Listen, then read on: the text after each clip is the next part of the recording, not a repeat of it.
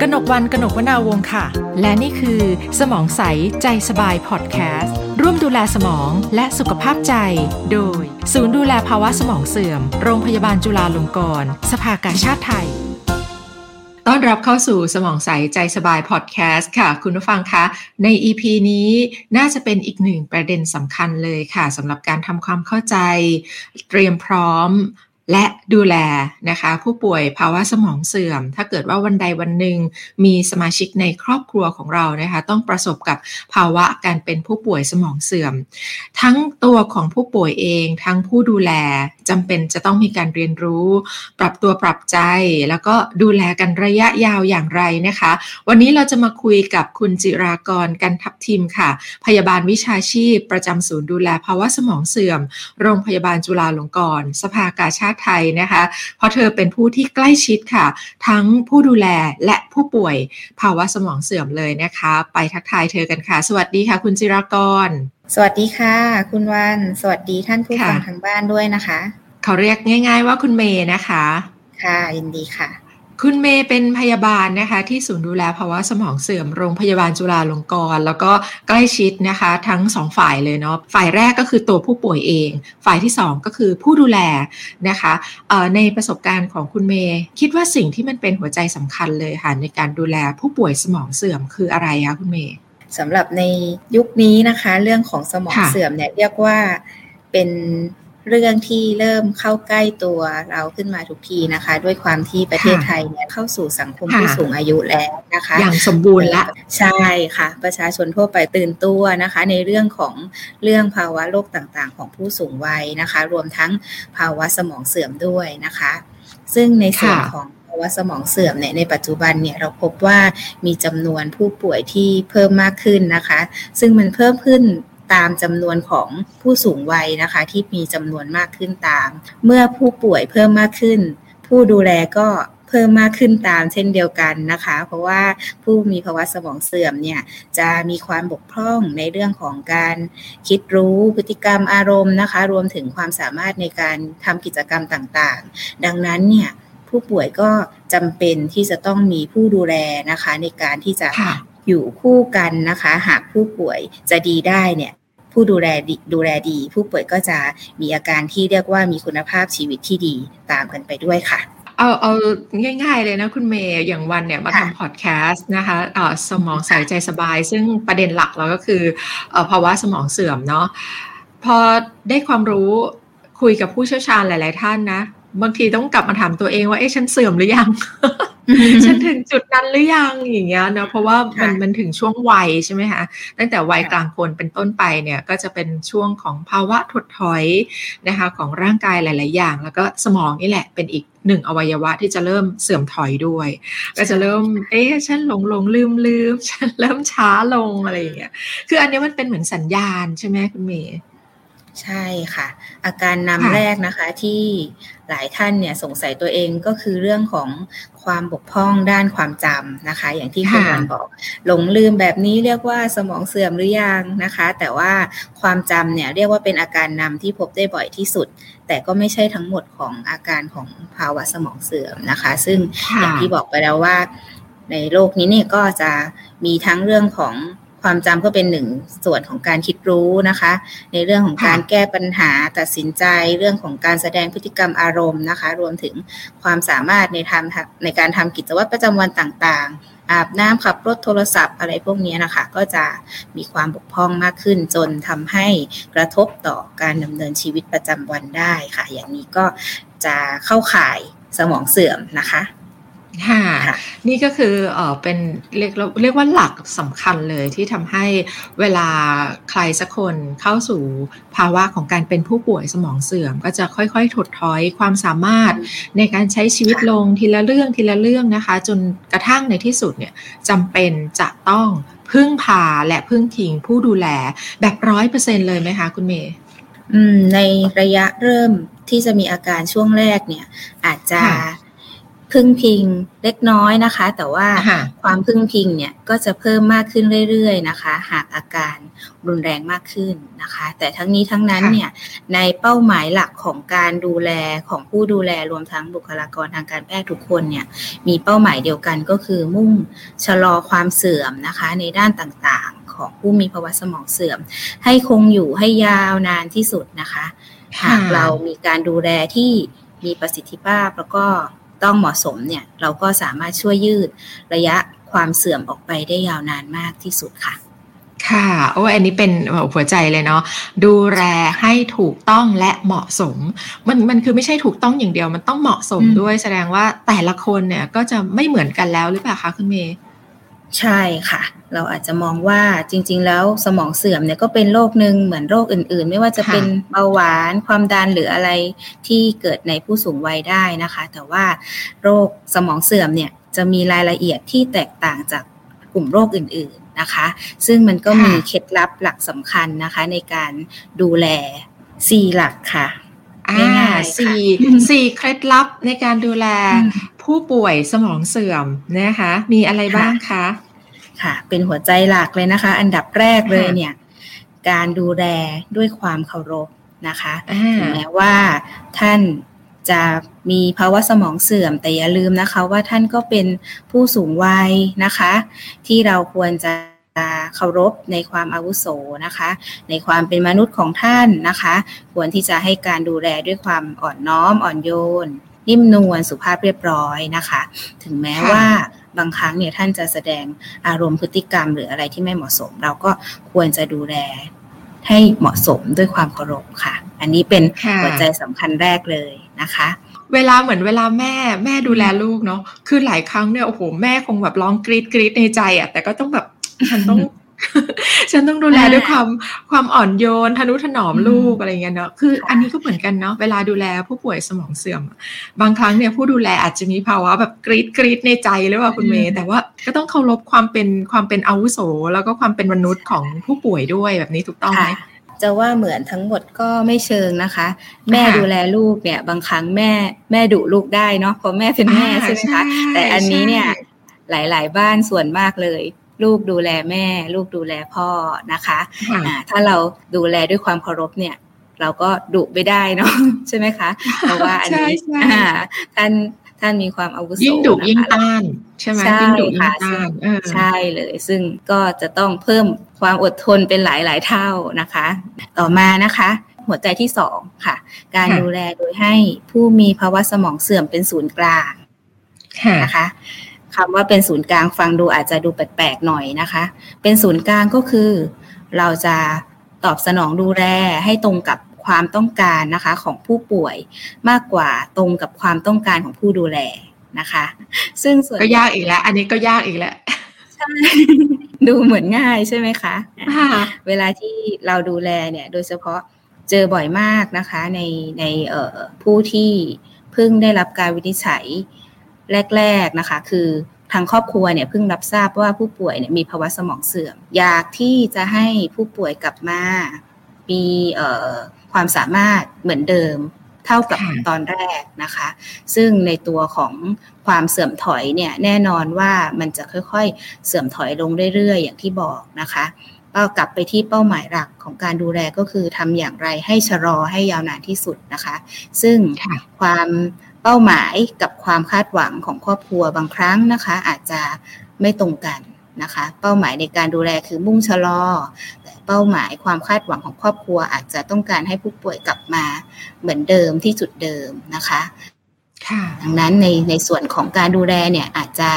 มีความต้องการของครอบครัวที่อาจจะไม่ตรงกับความต้องการของผู้ป่วย นะคะ ก็จะทำให้เกิดความขัดแย้งกันนะคะ อาจจะผู้ป่วยไม่ร่วมมือกับผู้ดูแลอะไรก็เป็นได้นะคะ ดังนั้นกลับมาที่จุดหัวใจสำคัญอันที่สองที่บอกก็คือ การดูแลให้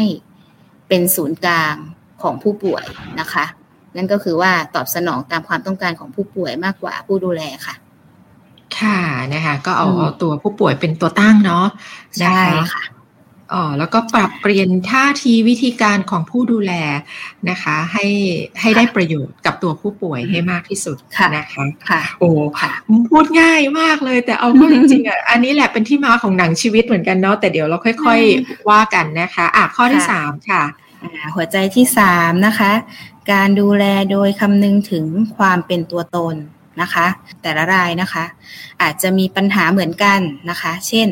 ไม่ยอมอาบน้ำนะคะ ไม่ร่วมมือในการรับประทานอาหารหรืออะไรก็ตามเนี่ย เป็นปัญหาเดียวกันนะคะ แต่ด้วยความที่ผู้ป่วยแต่ละคนเนี่ยเขาเรียกว่ามีความเป็นปัจเจกชนนะนะคะ มีความเป็นตัวตนของเขา การตอบสนองดูแลเนี่ยแม้จะเป็นปัญหาเดียวกันนะคะ แต่วิธีการตอบสนองอาจจะแตกต่างกันออกไปในแต่ละรายนะคะ ซึ่งมันก็ขึ้นอยู่กับภูมิหลังประสบการณ์ชีวิต หรือ พื้นฐานความชอบ ความไม่ชอบที่หลากหลายของผู้ป่วยรายนั้นนะคะ นี่ก็เป็นเรียกว่าเป็นความแตกต่างของผู้มีภาวะสมองเสื่อมกับผู้ผู้สูงวัยกลุ่มโรคอื่นนะคะอะอย่างเช่น ผู้ป่วยที่เป็นเบาหวานความดัน คุณหมออาจจะบอกว่าควบคุมอาหารลดน้ำตาล ลดเค็ม รับประทานยาให้ต่อเนื่อง อันนี้ก็เป็นเรียกว่าเป็นแบบแผนแพทเทิร์นที่ค่อนข้างจะเหมือนกัน ในทุกๆรายนะคะ แต่สำหรับผู้มีภาวะสมองเสื่อมเนี่ยเราอาจจะต้องมาปรึกษากันระหว่างบุคลากรทางการแพทย์กับครอบครัวเลยว่าผู้ป่วยเนี่ยมีปัญหาอะไร แล้วก็ภูมิหลังเบื้องหลังของแต่ละผู้ป่วยแต่ละรายเนี่ยมีความเป็นมาอย่างไรนะคะ เพื่อที่จะเลือกวิธีการตอบสนองดูแลให้เหมาะสมกับผู้ป่วยรายนั้น เพราะว่าเราต้อง คำนึงถึงความเป็นตัวตนของเขาค่ะ หากเราสามารถสร้างแนวทางการดูแลที่เหมาะสมนะคะ เฉพาะกับผู้ป่วยรายนั้นได้เนี่ยประสิทธิภาพในการดูแลจะส่งผลสะท้อนมาให้ผู้ป่วยเนี่ยอาจจะร่วมมือกับเรามากขึ้นนะคะนำไปสู่เป้าหมายเดียวกันได้ง่ายขึ้นค่ะ ค่ะ อ่า ไปต่อค่ะ หัวใจสุดท้ายนะคะ การดูแลด้วยความยืดหยุ่นนะคะ ยืดหยุ่นในที่นี้เนี่ย หลักอยู่สองยืดหยุ่นนะคะ ยืดหยุ่นแรกก็คือ ยืดหยุ่นเรื่องเวลา ผู้ดูแลไม่ควรที่จะเร่งรีบ เร่งรัดในการดูแลผู้ป่วยนะคะ ควรที่จะให้เวลาในการที่ผู้ป่วยจะทำนะคะ ในผู้มีภาวะสมองเสื่อมบางรายเนี่ยอาจจะนอนหนึ่งวันตื่นสองวันก็มีนะคะ ดังนั้นผู้ดูแลอาจจะมีอืมอาจจะมีการปรับตารางกิจกรรมให้เหมาะสมกับผู้ป่วยรายนั้น ๆนะคะ นอกจากนี้นะคะ ก็ควรที่จะยืดหยุ่น ในส่วนของผลลัพธ์นะคะ โดยที่ลดความคาดหวังนะคะ ผลงานที่ผู้มีภาวะสมองเสื่อมทำนะคะอาอาทิเช่น ให้ช่วยงานบ้านนะคะ ให้ล้างจานหรืออะไรก็ตาม อาจจะทำไม่เรียบร้อยนะคะ แต่ว่าให้ท่านได้เปิดโอกาสให้ท่านได้มีส่วนร่วมในการทำนะคะ เราจะอาจจะไม่เน้นผลลัพธ์ว่าจะต้องทำได้ดีทำให้สิบคะแนนเต็มหรืออะไรแบบนี้นะคะ แต่ว่าเราควรที่จะยืดหยุ่น ผลลัพธ์เพื่อเปิดโอกาสให้ท่านได้แสดงความสามารถที่ครบที่มีอยู่เนี่ยให้ยาวนานที่สุดค่ะนะคะนี่ก็คือ 4 หัวใจหลักของการดูแลผู้ป่วยสมองเสื่อมลองทบทวนกันอีกสักรอบค่ะ4 4ข้อนี้มีอะไรบ้างนะคุณเมย์ค่ะ หัวใจแรกนะคะ หัวใจที่หนึ่งการดูแลด้วยความเคารพหัวใจที่สองการการดูแลโดยผู้มีภาวะสมองเสื่อมเป็นศูนย์กลาง หัวใจที่สามการดูแลโดยคำนึงถึงความเป็นตัวตน ของผู้ป่วยค่ะค่ะแล้วหัวใจสุดท้ายก็คือ การดูแลด้วยความยืดหยุ่นค่ะ ค่ะนะคะ คล้าย ๆ เป็นคาถาเนาะสี่คาถาหลักนะคะสำหรับผู้ดูแลเลย ที่จะเริ่มต้นทำความเข้าใจกันก่อนนะคะ ว่าการดูแลผู้ป่วยภาวะสมองเสื่อมเนี่ยจำเป็นจะต้องปรับเปลี่ยนตัวเองยังไงกันบ้างนะคะ ซึ่งก็เป็นโจทย์ที่ไม่ง่ายเลยเนาะคุณเมย์แต่ว่า แต่ว่าเท่าที่คุณเมย์เจอผู้ดูแลแล้วก็ผู้ป่วยมาเนี่ยมีครอบครัวที่เขาประสบความสำเร็จในในการใช้แนวทาง ทั้ง 4 ข้อนี้สำหรับการดูแลผู้ป่วยสมองเสื่อมยังไงบ้างไหมคะในช่วงแรก ๆนะคะ แน่นอนว่า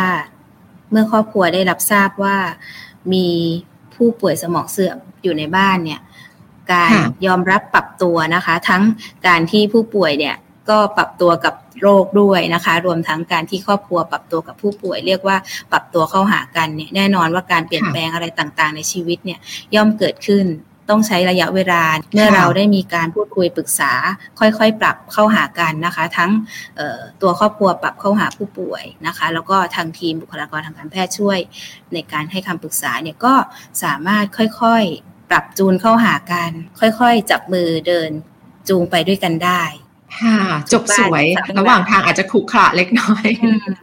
นะคะทีนี้เท่าที่คุณคุณเมย์เจอมาเนาะเรื่องที่ยากที่สุดเลยนะ ในการดูแลผู้ป่วยสมองเสื่อมของแต่ละครอบครัวเนี่ยคืออะไรคะเรื่องที่ยากที่สุดเรียกว่าน่าจะเป็นคลายแม็กของ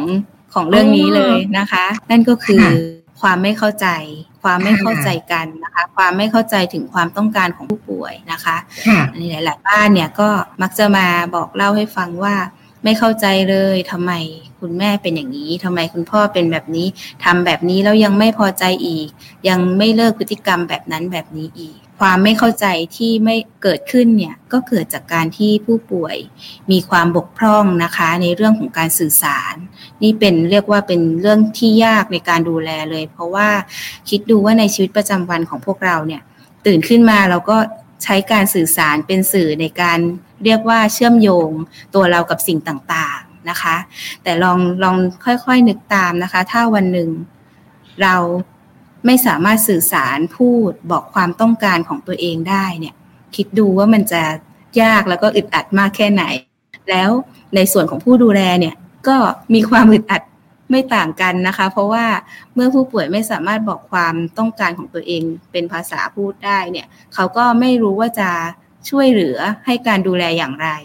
การสื่อสารเป็นภาษาพูดเนี่ยเราอาจจะเคยได้ยินคำว่า วัจนภาษา ถ้าหากมีอาการมากขึ้นเนี่ย อวัจนภาษาก็คือการสื่อสารโดยที่ไม่ใช้ภาษาพูดเนี่ยต้องเป็นตัวช่วยแล้วนะคะ ในการที่ผู้ดูแลเนี่ยจะเริ่มสังเกต ไม่ว่าจะเป็นพฤติกรรมสีหน้าท่าทางนะคะ ที่ใช้สื่อสารออกมานะคะ แทนภาษาพูดอวัจนภาษาเนี่ยเป็นกุญแจสำคัญเลยนะคะพูดง่ายๆว่าเป็นภาษากายใช่ใช่ภาษากายต่างๆค่ะ เป็นกุญแจสำคัญที่จะช่วยให้ผู้ดูแลไขความต้องการนะคะของผู้ป่วยได้ค่ะนะคะการการกระทำเนี่ยยิ่งกว่าคำพูดอีกนะคะ เพราะฉะนั้นเนี่ยนอกจากภาษาที่เป็นคำพูดแล้วนะคะท่าทางแววตาน้ำเสียงของเราเนี่ยก็เป็นอีกหนึ่งวิธีการสื่อสารด้วยเนาะแต่ฟังจากคุณเมย์เล่าให้ฟังเนาะคือคิดว่าอันหนึ่งที่เป็นความยากเนาะแล้วก็เป็นความท้าทาย คือทุกอย่างต้องใช้เวลาเข้ามาเป็นส่วนประกอบทั้งนั้นเลยไหมคะ ทั้งเวลาดูแล เวลาของการปรับตัว และเวลาของการทำใจด้วย คือ คิดว่าตั้งแต่เริ่มต้นเนาะถ้ามีคนในครอบครัวของเราสักคนได้รับการวินิจฉัยว่า เป็นผู้ป่วยสมองเสื่อมเนี่ย จุดแรกมันน่าจะยากตั้งแต่การทำใจยอมรับเลยไหมคะคุณเมย์ใช่ค่ะ วันหนึ่งนะคะ พบว่าภายในครอบครัวของเราเนี่ย คุณพ่อคุณแม่หรือว่าญาติพี่น้องของเราเนี่ยมีภาวะสมองเสื่อมอยู่ในบ้านนะคะ อาจจะมีภาพสื่อต่างๆ ที่มันแสดงถึง ปัญหาพฤติกรรมอะไรที่ค่อนข้างรุนแรง เขาก็อาจจะรู้สึกกังวลได้ รวมทั้งในส่วนของความรู้ความเข้าใจต่างๆ ที่อาจจะยังรับทราบข้อมูลได้อย่างไม่ครบถ้วนเนี่ยก็อาจจะเป็นสิ่งที่ทำให้เขาเกิดความกังวลความเครียด ขอพูดในส่วนของตัวผู้ป่วยก่อนนะคะในตัวผู้ป่วยเนี่ยในรายที่เริ่มมีอาการระยะแรกเนี่ย ที่เขายังมีการคิดรู้ก็คือ สามารถรับรู้เรื่องราวต่างๆ พอได้อยู่เนี่ย ก็อาจจะรู้สึกว่า เอ๊นี่เราหมอบอกว่าเรามีภาวะสมองเสื่อมแล้ว ก็อาจจะรู้สึกเศร้าใจมันจะเป็นยังไงไปข้างหน้า ก็ไม่รู้ตัวเอง มองไม่เห็นภาพของตัวเองก็ จะทำให้เขาเนี่ยอาจจะค่อยๆ อาจจะมีอารมณ์เศร้าได้ ดังนั้นในตรงจุดนี้เนี่ยเราต้องเข้าไปประคับประคองให้กำลังใจนะคะ แล้วก็พยายามที่จะจัดวิธีการบำบัดรักษาที่เหมาะสมกับคนไข้รายนั้นๆนะคะ ไม่ว่าจะเป็นการรักษาด้วยยาหรือว่าการรักษาโดยไม่ใช้ยาในการที่จะให้เข้ากิจกรรมต่างๆนะคะ เข้าร่วมกิจกรรมที่มีความเหมาะสม หากมีอารมณ์เศร้าเนี่ยเราอาจจะชักชวนให้ ทำกิจกรรมที่ชื่นชอบนะคะ ไม่ว่าจะเป็นดนตรีหรือว่าอะไรต่างๆนะคะ เพื่อทำให้เขารู้สึกว่าเขาก็ยังมีความสามารถที่จะทำสิ่งต่างๆ เหล่านั้นได้อยู่นะคะ ก็ในส่วนของผู้ป่วยเนี่ยก็จะใช้เวลาขึ้นอยู่กับผู้ป่วยรายนั้นๆ นะคะ แต่สำหรับในตัวของผู้ดูแลหรือว่าครอบครัวเองเนี่ยบางท่านเนี่ยบางรายครอบครัวอาจจะสามารถปรับตัวได้อย่างรวดเร็วนะคะ เพราะว่าอาจจะเรียกว่ามีการเตรียมตัวเต็มใจมาบ้างแล้วนะคะ แต่ว่าบางรายเนี่ยก็อาจจะใช้เวลานานนะคะ หรืออาจจะประคับประคองอาจจะทั้งครอบครัวให้ควบคู่กันไปด้วยนะคะ ในส่วนของผู้ป่วยเองเนี่ย ความสามารถในเรื่องการสื่อสารเขาจะค่อยๆ ถดถอยลงเรื่อยๆ ความเข้าใจจะน้อยลงนะคะตามตามการเปลี่ยนแปลงของตัวโรคสมองเสื่อมเอง ทีนี้ในหลักของการพยายามสื่อสารให้ผู้ป่วยร่วมมือนะคะทำให้การดูแลง่ายมากขึ้นเนี่ยมีหลักทางการแพทย์อะไรที่จะแนะนำไหมคะ มีเทคนิคนะคะ เรียกว่าเป็นศาสตร์ศาสตร์หนึ่งนะคะ ที่เราได้ส่วนตัวก็ได้นำมาใช้นะคะ กับการดูแลผู้มีภาวะสมองเสื่อมนะคะ เรียกว่า humanitude นะคะ ซึ่งอาจจะเป็นคำที่หลาย ๆ ท่านเพิ่งเคยได้ยินครั้งแรกนะคะ ศาสตร์นี้นะคะ ถ้า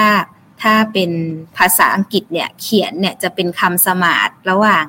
human บวกกับ attitude นะคะ รวมเป็น humanitude นั่นก็คือศาสตร์ของการดูแลโดยคำนึงถึงศักดิ์ศรีของความเป็นมนุษย์นะคะ เป็นเทคนิคง่าย ๆนะคะ ที่เราจะช่วยทำให้ผู้มีภาวะสมองเสื่อมเนี่ยให้ความร่วมมือ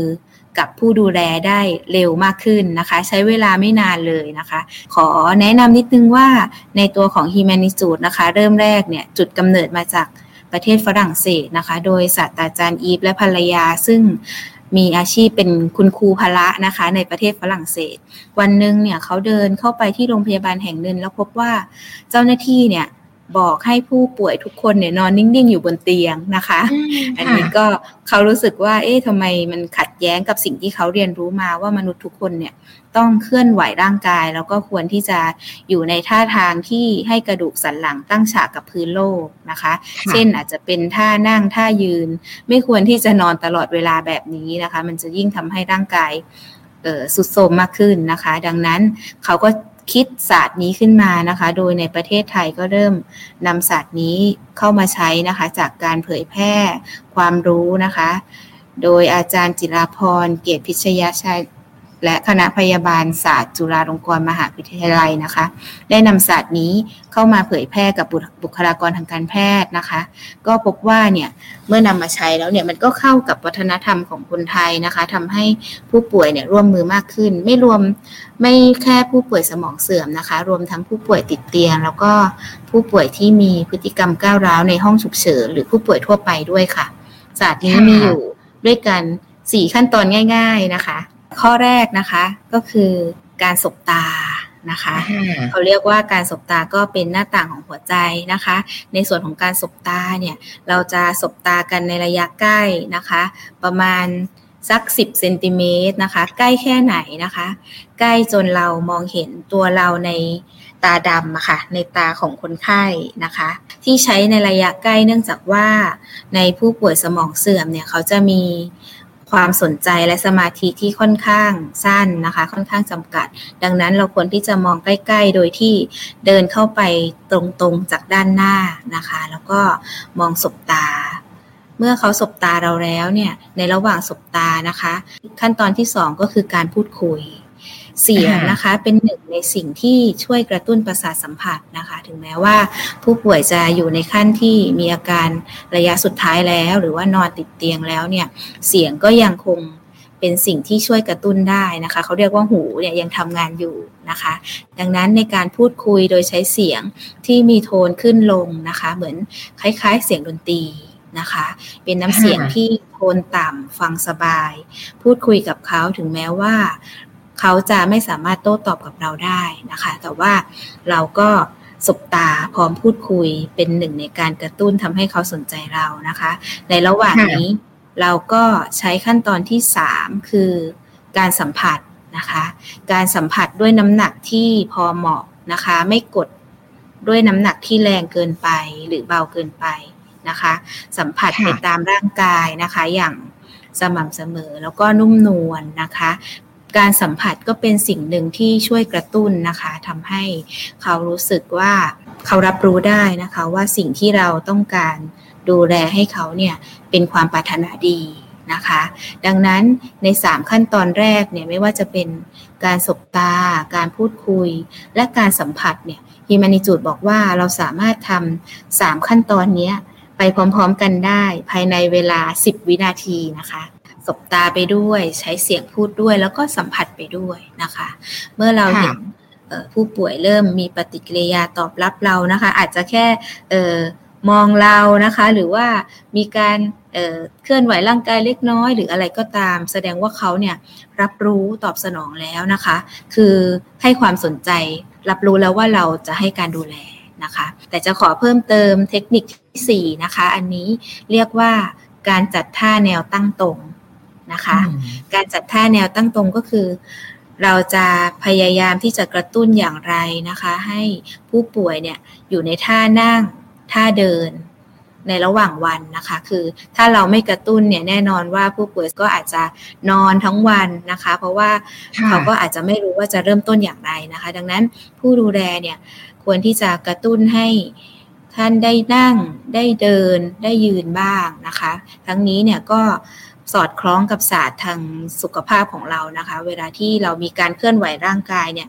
ปอดก็จะทำงานได้ดีมากขึ้น มีการขยายตัวทำให้ร่างกายการหายใจดีขึ้น ได้รับออกซิเจนมากขึ้นทำให้ในส่วนของระบบทางเดินอาหารนะคะลำไส้เกิดการกระตุ้นมีการเคลื่อนไหว ลดภาวะท้องผูกได้นะคะ หรือแม้แต่ในส่วนของข้อ ต่อต่างๆของร่างกายนะคะ ก็เกิดการยืดเหยียด ลดภาวะการเกิดข้อยึดติด แล้วก็กล้ามเนื้อฝ่อรีบได้ค่ะ อันนี้ก็เป็นสี่ขั้นตอนง่าย ๆนะคะ ที่เราจะช่วยในการดูแล ผู้ป่วยสมองเสื่อมค่ะ มันมีความสำคัญยังไงอะไอการที่เข้ามาสบตากันในระยะประชิดสำหรับผู้ป่วยสมองเสื่อมอะค่ะ อืมผู้ป่วยสมองเสื่อมนะคะ เขาจะมีเรียกว่ามีความจดจ่อสนใจเนี่ย ที่ค่อนข้างระยะสั้นนะคะ ดังนั้นเราจะต้องใช้ระยะระยะความห่างที่ที่น้อยนะคะ เพราะว่าถ้าเกิดว่าเรามองคิดดูว่าเออถ้าเรายืนในระยะไกลๆเนี่ย ท่านอาจจะมองไม่เห็นเราหรือว่าไม่สนใจเรานะคะ คือมันมีสิ่งแวดล้อมต่างๆ รอบข้างมากมายเลยนะคะ แต่ว่าในระยะ 10เซนติเมตรเนี่ย เมื่อมาอยู่ใกล้ ๆนะคะ อย่างที่บอกว่ามองจน เราเห็นตัวเราในตาของคนไข้เนี่ยในตาของผู้ป่วยนะคะ แสดงว่าเออมันใกล้มากแล้วก็ค่อนข้างที่จะเราเรียกว่าอะไรอะเราใช้สายตาล็อกความสนใจของเขา ก็คือสายตาของเรากับสายตาของเขาให้ประสานสอดคล้องกัน แต่ทีนี้เวลามองเนี่ยมองด้วยสายตาที่แสดงออกถึงความปรารถนาดีนะคะ แววตาที่อ่อนโยนนะคะ แววตาที่เรียกว่า แสดงถึงความรักที่มีต่อผู้ป่วย ซึ่งผู้ป่วยก็รับรู้ได้นะคะค่ะนะคะ อันนี้ก็เป็นหลักที่สามารถนำไปปรับใช้นะคะ แล้วก็ดูความคืบหน้าของการตอบสนองของผู้ป่วยได้เรื่อยๆ ใช่ไหมคะ คุณเมย์จริงๆ แล้วคือถ้าเราใช้หลัก humanitude เนี่ยสิ่งที่จะเป็นเหมือนดัชนีชี้วัดว่าการตอบตอบสนองของผู้ป่วยเขาดีขึ้นเนี่ยคืออะไรบ้างคะอันดับแรกเลยนะคะที่เราเจอก็คือว่าเดิมเนี่ย ผู้ป่วยอาจจะไม่ร่วมมือในการทำกิจกรรมต่างๆนะคะ แต่เมื่อเราเริ่มต้นด้วย humanitude เนี่ย ทุกอย่างมันดูเชื่อมโยง มันดูง่าย มันดูสอดคล้องกันไปหมดเลยนะคะ เมื่อเราเจอกันครั้งแรกเนี่ย อาจจะตอนเช้านะคะ หรือว่าพบกันครั้งแรกเนี่ยเราทักทายกันด้วยเทคนิค humanitude อันนี้อาจจะหมายรวมถึงในการเจอผู้ป่วยทั่ว ๆ ไปด้วยนะคะ เขาก็จะให้ความร่วมมือมากขึ้นนะคะ เพราะว่าลองฟังดูพิมานิจูดก็คือการถ่ายทอดความปรารถนาดี แล้วก็การคำนึงถึงศักดิ์ศรีของความเป็นมนุษย์ของเขาด้วยนะคะ ซึ่งผู้ป่วยเองก็จะสัมผัสรับรู้ได้ใช่ไหมคะ ใช่ค่ะสำหรับที่ผ่านมานะคะ เราตอบโจทย์สังคมนะคะ เนื่องจากว่ามีหลาย ๆ ท่านนะคะ บอกว่าบางครอบครัวเนี่ยเปลี่ยนผู้ดูแลมาหลายหลายคนแล้วนะคะ เราก็ลอง เราลองค้นหาปัญหาดูก็พบว่าในส่วนของความรู้ทักษะรวมทั้งทัศนคติที่มีต่อการดูป่วยสมองเสื่อมเนี่ย ตรงนี้เนี่ยเป็นสิ่งที่ผู้ดูแลหลายท่านต้องการนะคะ เราเลยจัดหลักสูตรการอบรม ผู้ดูแลผู้มีภาวะสมองเสื่อมนะคะ หรือว่าเราใช้ชื่อว่าดีแคร์มีทั้งผู้ดูแลที่เป็นครอบครัว และผู้ดูแลที่เป็นผู้ประกอบอาชีพผู้ดูแลอยู่ตามบ้าน แล้วก็จะมีประชาชนทั่วไปที่สนใจเนี่ยเข้ารับการอบรมนะคะ แล้วก็นำความรู้นี้เนี่ยไปใช้ต่อนะคะ ก็ให้เสียงตอบรับมาที่ค่อนข้างดี ซึ่งท่านสามารถดูรายละเอียดเพิ่มเติมได้นะคะ ผ่านทาง Facebook ศูนย์ดูแลภาวะสมองเสื่อมโรงพยาบาลจุฬาลงกรณ์นะคะ หรือว่าเข้าไปในเว็บไซต์ของหลักสูตรนะคะ w w w d c a r e j u l a c o m ค่ะ ทิ้งท้ายค่ะ คุณเมย์อยากจะฝากอะไรไปให้กับผู้ดูแลไหมคะ ฟังฟังดูแล้ว น่าจะเป็นคนที่มีบทบาทสำคัญที่สุดเลยนะคะ ในการดูแลผู้ป่วยสมองเสื่อมค่ะ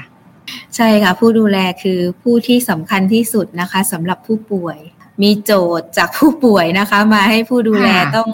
มีการแก้ไขตอบสนองปัญหาต่าง ๆ เนี่ย โจทย์เดิมบ้าง โจทย์เปลี่ยนไปบ้างไม่เว้นแต่ละวันเลยนะคะ คนที่ได้รับบทบาทเป็นผู้ดูแลเนี่ย เรียกว่า เป็นผู้ที่เสียสละแล้วก็น่าชื่นชมมากนะคะ เราต้องมีการประคับประคองไปด้วยกันนะคะ ผู้ดูแลหลายท่านเนี่ยก็มีการเเข้าร่วมกิจกรรมกลุ่ม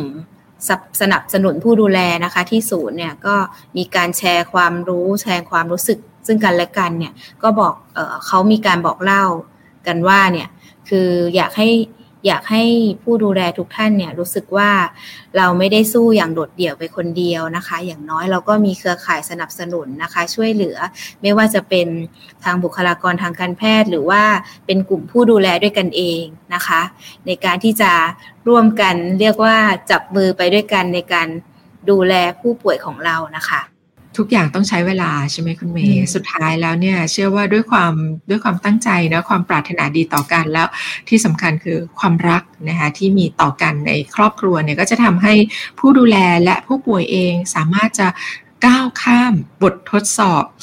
ยากๆร่วมกันไปได้ด้วยนะคะ วันนี้ก็ต้องขอบคุณอย่างยิ่งเลยค่ะคำแนะนำที่มีประโยชน์นะคะ จากคุณจิรากรกันทับทิม หรือคุณเมย์พยาบาลวิชาชีพ ประจำศูนย์ดูแลภาวะสมองเสื่อม โรงพยาบาลจุฬาลงกรณ์สภากาชาติไทยนะคะ ฝากเอาไว้สำหรับวิธีการดูแลด้วยหัวใจของความรักและความทุ่มเทนะคะสำหรับผู้ป่วยสมองเสื่อมด้วย วันนี้ขอบคุณคุณเมย์และสวัสดีค่ะ สวัสดีค่ะ คุณผู้ฟังสามารถติดตามพอดแคสต์สมองใสใจสบายได้นะคะ ทาง Spotify Apple Podcast และ Castbox วันนี้ดิฉันกนกวันกนกวนาวงร่ำลาไปก่อนนะคะ สวัสดีค่ะ สมองใสใจสบายพอดแคสต์ร่วมดูแลสมองและสุขภาพใจ โดย ศูนย์ดูแลภาวะสมองเสื่อม โรงพยาบาลจุฬาลงกรณ์สภากาชาติไทย